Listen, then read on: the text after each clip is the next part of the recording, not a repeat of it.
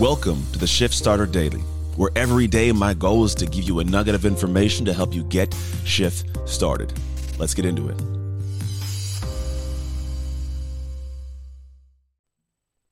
All right. Today is going to be a little bit of a soapbox.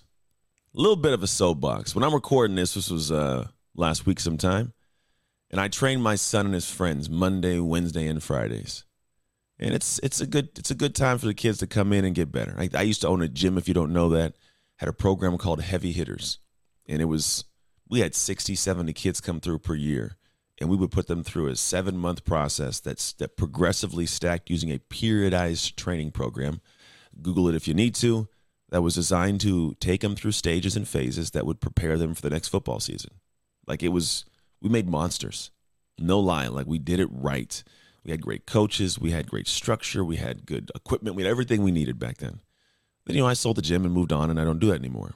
But my heart still loves that part of it. Like I have this, I have this weird ability to do a whole bunch of odd things. I can, I'm a very handy human. I can mount, hang, create, build whatever you need from scratch. My mind works in that manner.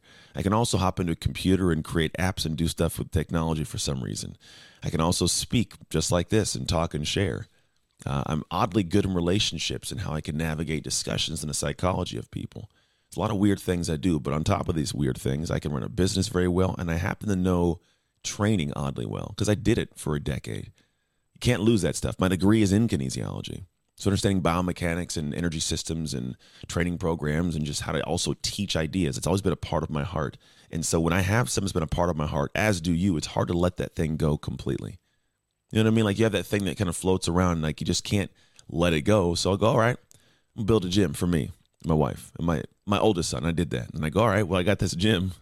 Well, I should probably use it in other ways too. My my twins need to work out. What if I have them work out? All right, let's do that. And then I go, well, it's always good to have a training partner. It's always good to have people to, to kind of iron sharpens iron, right? It's always good to have that. So I go, all right, let's let's have some iron sharpen iron. Let me get a couple of the kids. I actually chose five to have six in the in the space at any given time. Let me find five of the kids that'll be on my football team next year that I'll be coaching and just I'll train them. And the selfish part for me is I'll train them, but my son gets to be in theirs, which means that he gets to go and have people to work with and train. And so it's become this thing where we're see, uh, when do we do it? December, January, February. We're getting into like three, four months. I think we're going into like the like week fourteen of something like that uh, of these kids training and it's been fun, man, seeing them build and grow. And I asked, "What do you guys have as goals?" And they they rattle off goals. Want to play college football. My son wants says he wants to play in the NFL. Great, love these goals. Right, these are cool to have this idea of something you're working for. And then something interesting started happening is they started having a whole lot of fun in the worst way. Not the worst way. Let me take that back. The worst to me is what you could tell my heart. They they started having fun in a way that wasn't it wasn't conducive to them reaching their goals and and I say was they still are. It's it's a dance I have to figure out. And it, what ends up happening is I noticed that this took place yesterday, and I go, I got to find out the balance in here. And this will be a lesson for you in relationships and humanity, and how do you make people around you better? Because that's kind of what I've learned through this process. So these kids all have this, this idea of what, what they want to do, and they do work. They they get the stuff in. I teach them. They pay attention. It's just not easy for them. But there's not this grit.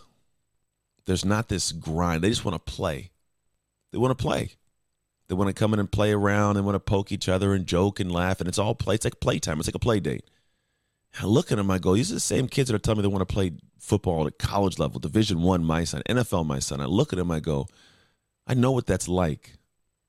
I know. I know exactly what kind of energy that takes. I know the way you have to prepare and train. I know the way their opposition is preparing and training. And I look at that and I go, it doesn't match. You're not going to get that thing you want if you don't do what needs to be done. And so yesterday it hit me when I was watching them as we had this portion where I go, we need to get through the first half of this.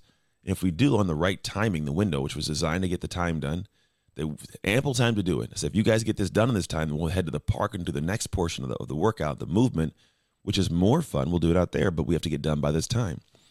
So they're working. And I tell them, you know, hey, we're about 30 minutes away. They're still kind of hanging out, sitting. All right. All right. Well, hey, guys, we're about 20 minutes away still kind of doing their thing. And I'm looking, I'm going, there's no way we're going to get this done in 20 minutes. 10 minutes comes, and I'm like, they're not even halfway through this thing. And we're together. I'm giving them an hour, by the way. you get to the point where it's like, all right, well, it's an hour. And I go, hey, we, we can't go. I just, in my head, I'm like, I'm not going to say anything, but I'm going to let them know, like, we're not going. And so 30 more minutes go by. They get done with 30 minutes to spare. And they go, hey, we're going to run? I look at them, I go, we don't have time. So, no. Here was their response. Oh, yay. Let's get the scooters out. That was it. Not a single one of them cared they weren't going to get the extra work that they needed to get in to get better. Not a single one.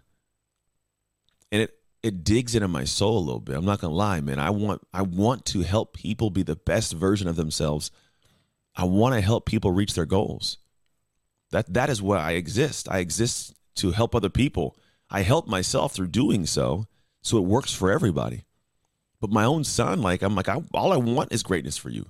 All I want is for you to want to be great. And that's the key thing. But I can't want it for him. I can't want it for any of these kids. And yes, they're just kids, 13 year old boys. But these are the 13 year old boys that are giving, you know, pretty expansive dreams and goals out to the world. And I am the guy that will try to chop it up left and right to make sure you really want it.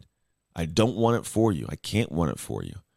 But if you don't want it, it's not going to happen because you really, really you desire to have it. It's because you work for it. And so I've noticed is the statement I always come back to is you can't want more for someone than they want for themselves. And that's a transparent truth.